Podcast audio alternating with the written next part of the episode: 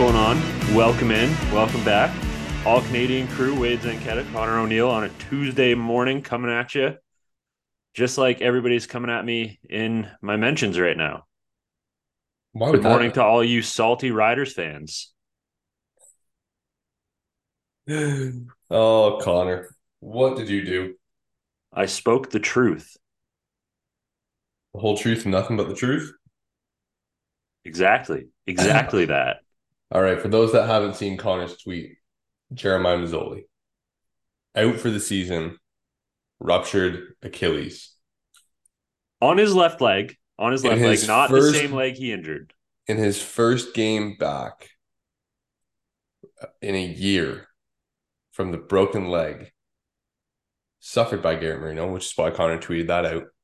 Inflicted by. Masoli Masoli went down and immediately grabbed his leg. As soon as I saw non-contact and he went down, I went, "Oh shit!"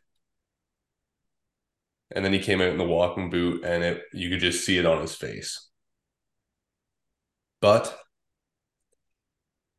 the Ottawa Red Blacks still, like on a positive note, they got tackled at the two yard line on a game winning tying touchdown. They would have had to get the two point convert, but they were almost there.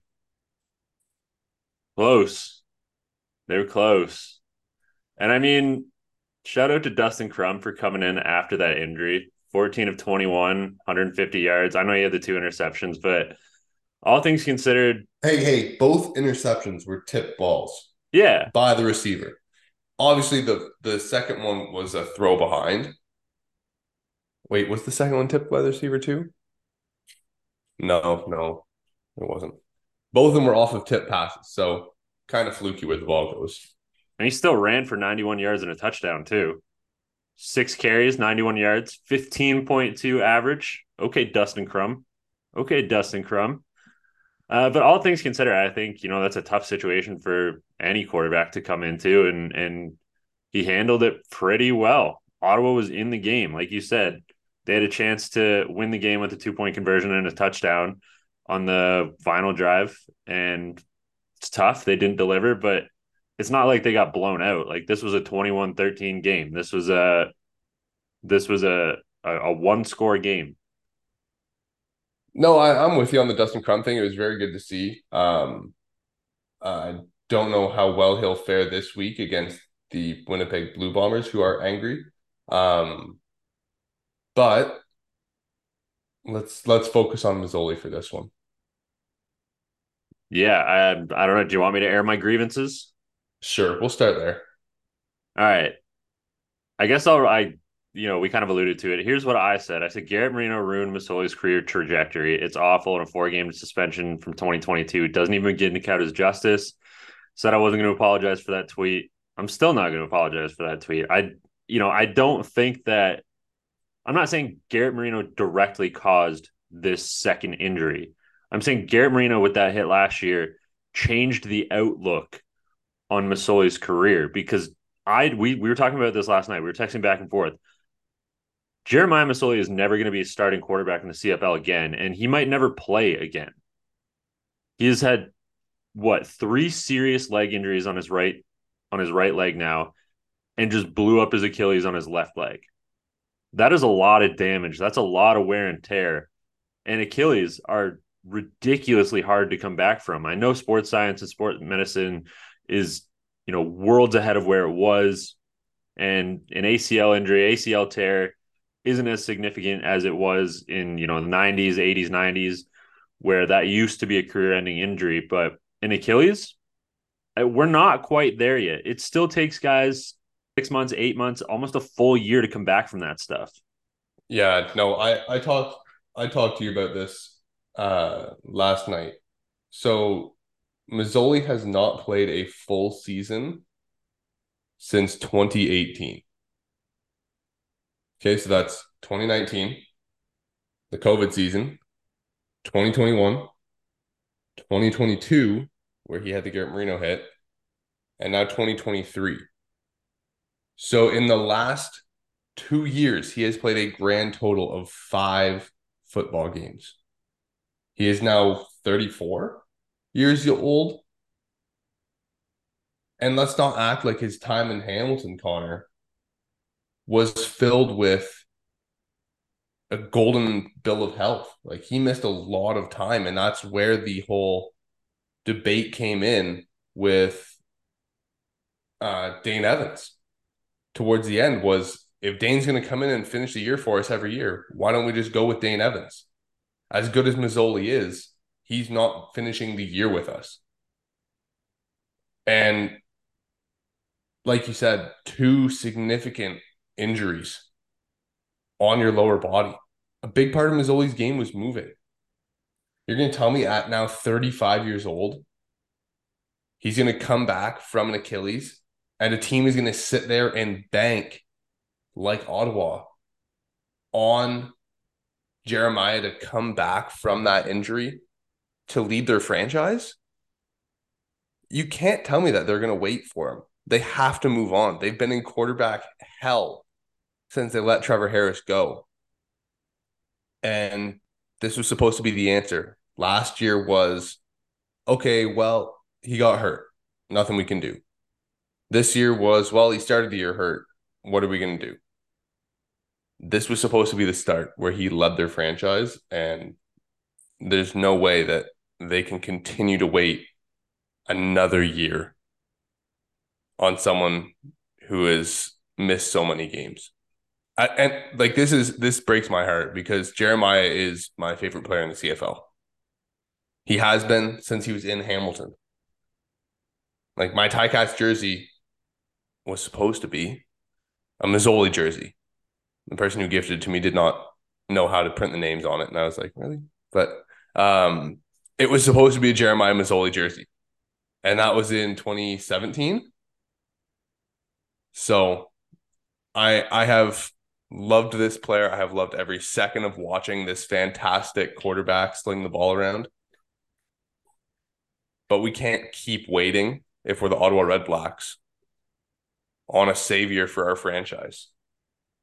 We we need to make a decision and move on. And like they've checked in with MBT. If MBT comes up, you're not waiting on Masoli anymore. No. Plain and simple. No, you can't. You can't.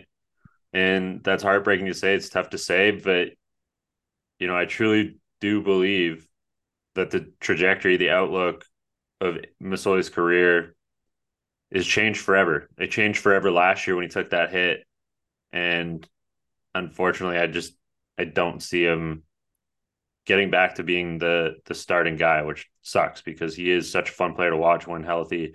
He's a guy that you know he he makes teammates rally around him. He's a great leader, great person on and off the field. My heart just breaks for this situation. It sucks. It just it sucks. That's all. That's all you can really say. Yeah, and like to your point, a lot of people are saying like, no, it's not Marino's fault. The trajectory is what you said. The I, trajectory I has injury. changed. Yeah. No, I yeah. And when you look at someone's trajectory, if he plays last year, they probably aren't as bad as they are throughout the year. We said that multiple times during the season. Then coming into this year, they probably wouldn't have been one and three to start because Masoli would have been healthy enough to play. And who knows? Maybe maybe the non-contact injury happens at some point last year or this year because they're so freak and wild. But if it was just the Achilles, maybe you still wait. But if it's two back to back devastating injuries, it, it's tough to wait. It is. It really is. But let's move on because there's still are some other games from last week that we do want to get to. There's some dumbassery. Some dumbassery. Hell yeah. Where? Where do you think? Thursday night, Connor.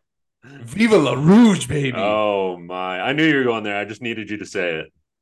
I just hey. needed you to say it. Okay. In terms of Edmonton, I texted you guys. I don't think I've any seen anyone dumbass their way out of a win in football as bad as Edmonton did. Control the game. People, I've seen people game. dumbass their way out of football games. I've seen it happen. hell, I think we were probably a part of a few teams that amassed our way out of football. oh, football we never wins. got into bench clearing brawls in Ottawa. Never. Um, but this was an exception. Not only was the kick by Brett Lauther short of the goal line, I think it hopped twice before it actually crossed the plane and then proceeded to roll all the way about 17 yards deep into the end zone before the returner picked it up. Not I, to mention, this was after a go or a game tying touchdown drive at the very end of the game. Yeah. Edmonton was was in the driver's seat for this entire game. They were up 11-3 by the end of the third quarter.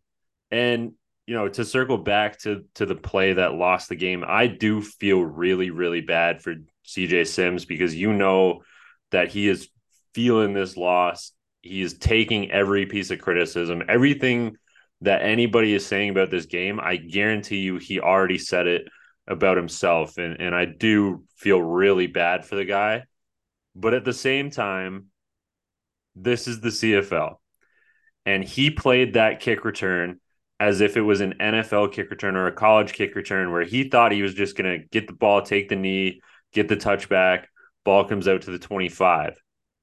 That no, no, no, no.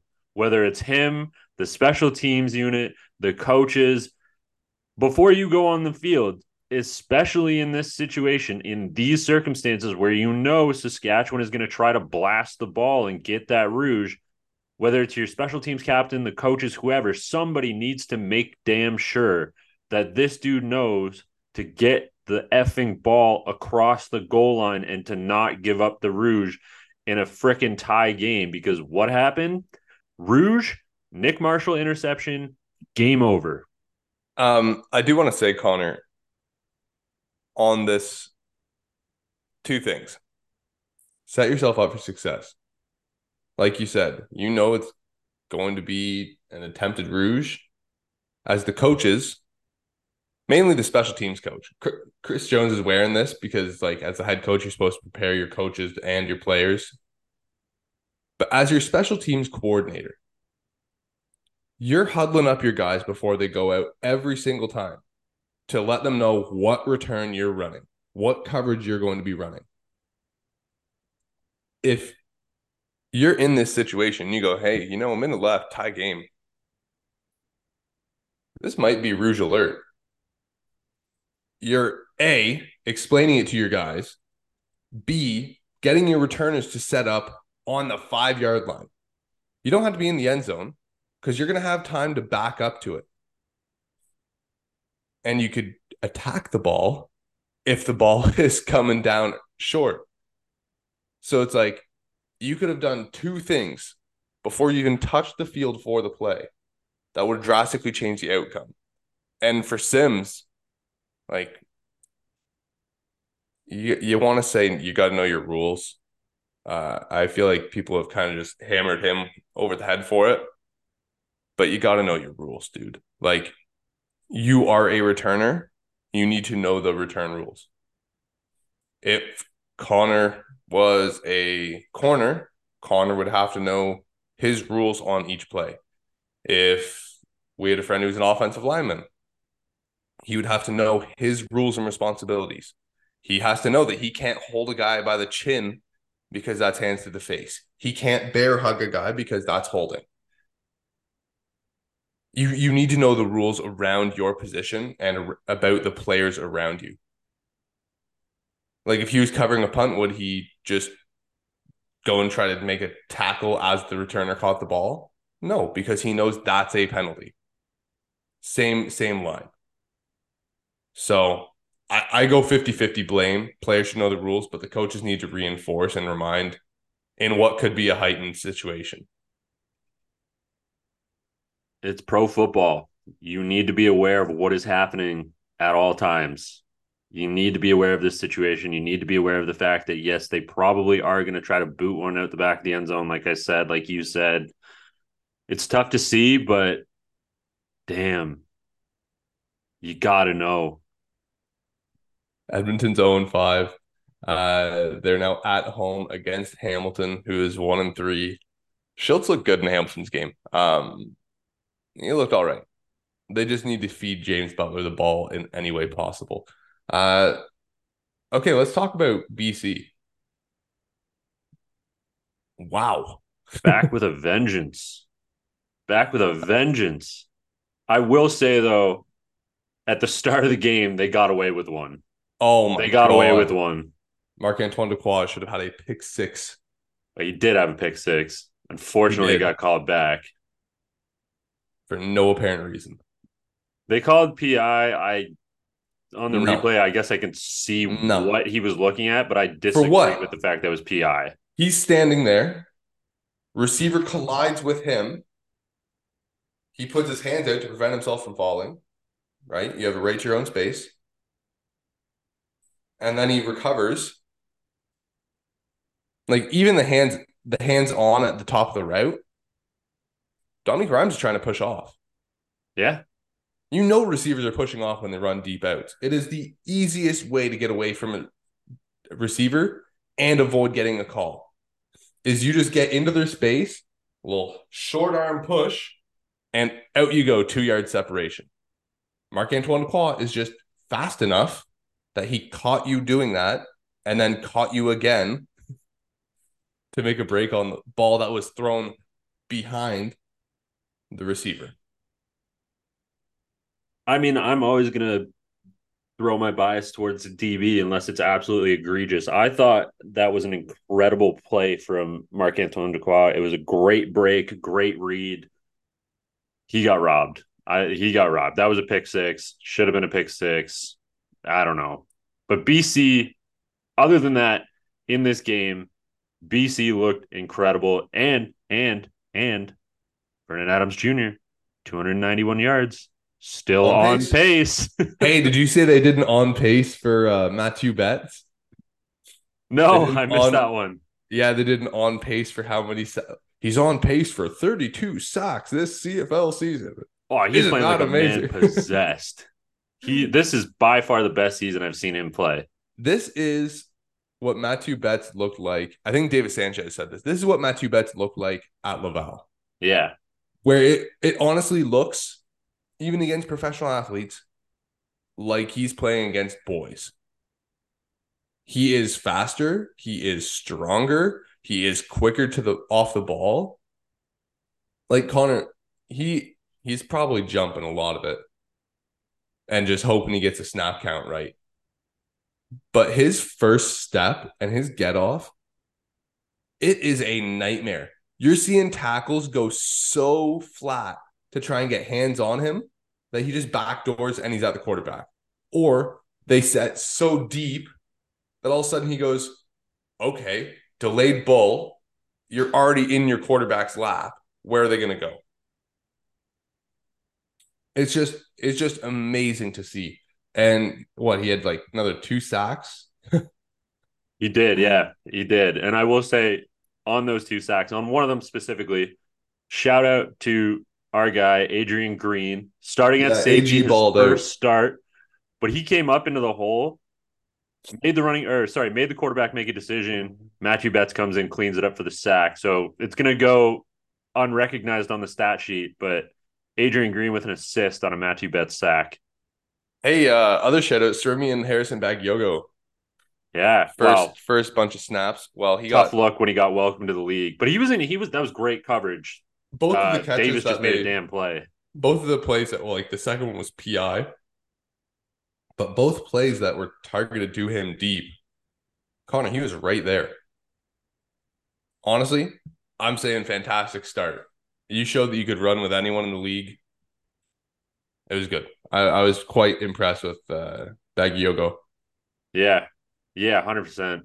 That's you know, that's kind of he's showing why they drafted him, right? Like those those are the things that he was doing at Guelph, things he's doing now in the league. And I will give one more shout out in this game. Sean Shivers, Welcome to the league, big man. 73 receiving yards, 63 rushing yards, and a touchdown. Have a damn day. Big man, really? Wow. Big man.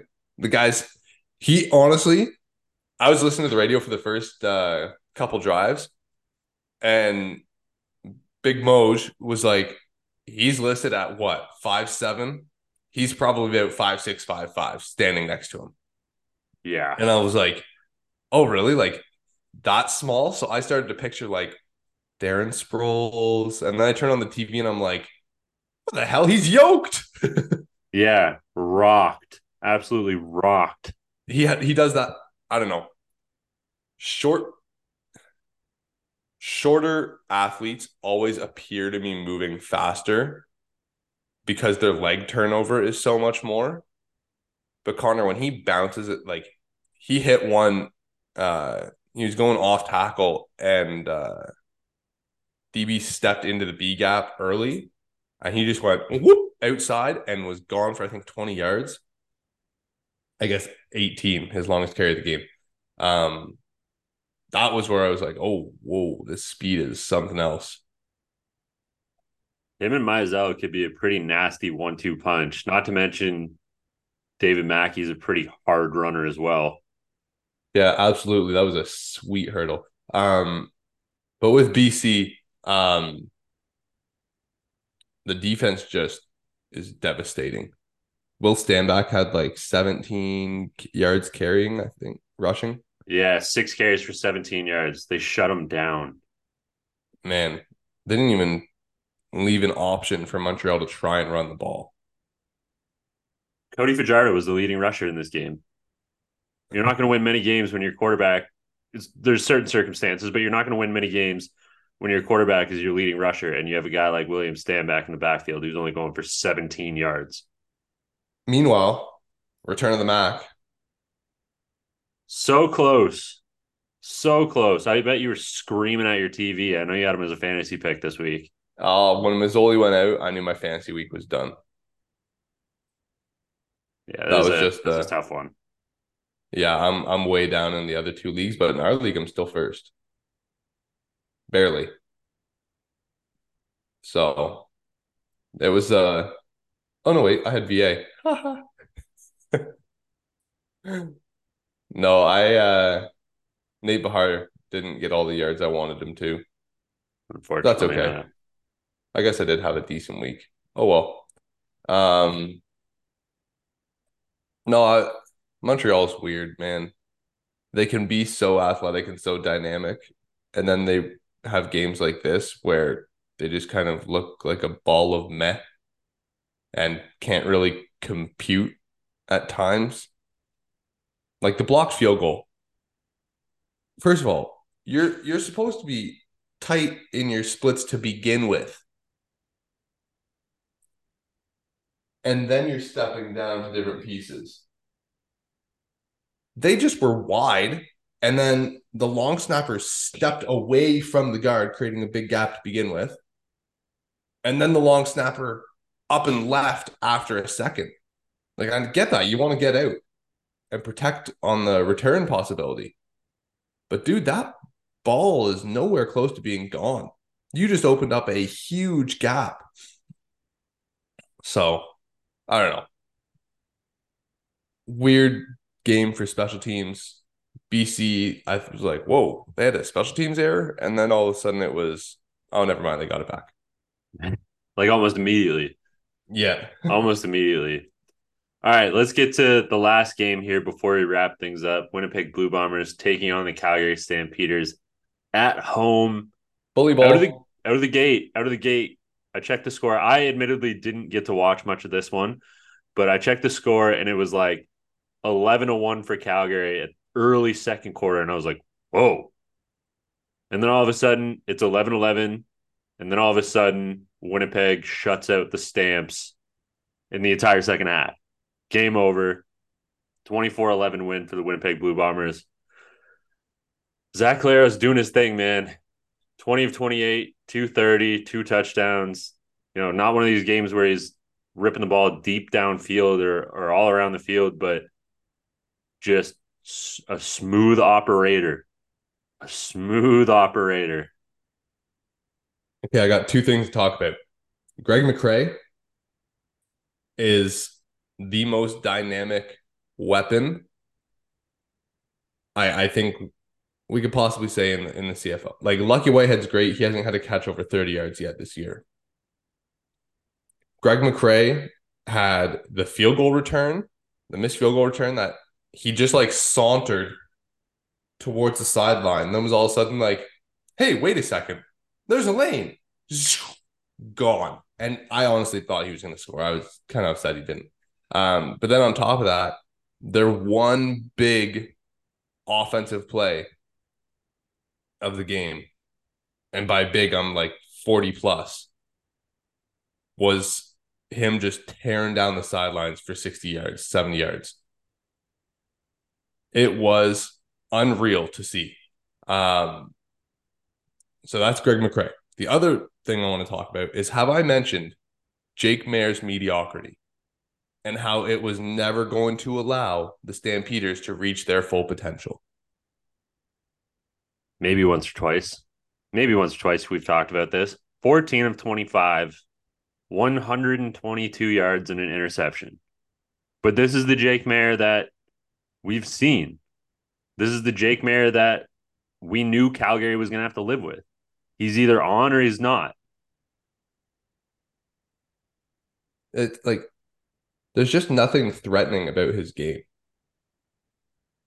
And that's when you're playing a team like Winnipeg who can just take the air out of the ball and run it for what 110 yards between Oliveira, Demski, McCrae, and Rasheed Bailey. You need something to threaten people with. And I get it, you don't have you don't have a lot of your guys. You don't have Kadeem Carey. We don't have uh But Dedrick Mills made up for it. He had 90 he had 97 yards and a touchdown. I get that. And Dedrick Mills has been great in the absence of Kadeem Carey, but Connor, no real deep threats at receiver without Malik Henry.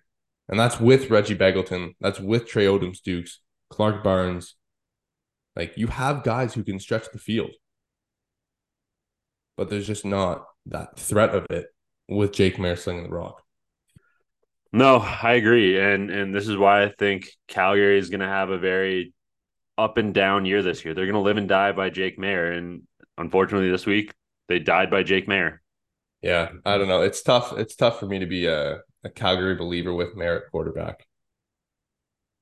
Luckily, they have to go to Saskatchewan, who looks a whole lot different with Trevor Harris. But they did, I don't know. Saskatchewan didn't do much to impress me this week. But it's one it's one mediocre week from the Riders, and we we have seen Saskatchewan explode to start this year. So it'll be interesting to see this week. Yeah, I I don't know. I'm interested to see how some teams rebound, like in Ottawa, like a Hamilton. Quite frankly, you finally won a game. How do you put it together a second time? And Montreal has probably the toughest task of all, going against the Argos, who are on a buy, off a buy, and you're coming off a big loss. You got to fly all the way back, and then have a team that's coming in angry and hot. It's gonna be a tough one, but it'll be a fun game to watch Friday night. Yeah, I'm definitely going to be looking forward to that game. I'm definitely going to be looking forward to the night game on Saturday. But I think that's it. No more topics for us to talk about until we come back with our fantasy picks, our gambling picks, our week six preview. That'll be Thursday. We'll be hitting that on Thursday. So stay tuned for that. But yeah, stay tuned. Enjoy your Tuesday night. Connor enjoyed his game winning home run. Walked it off. Extra innings. Same night as Vlad won the home run derby. Any coincidence? Channeling a little bit. I was channeling a little bit. All right. Uh at Connor R. O'Neill, at Wade Zank, at CF Perspective. If you want to get in on the action, go to fox40shop.com, enter the code CFP15 and get 15% off. The worldwide leader in whistle tech. uh, coaching boards, merchandise, whistles, the best, uh, and your marine safety equipment uh, foxfordshop.com CFP15 50% off your order. That's it. See you on Thursday, everyone.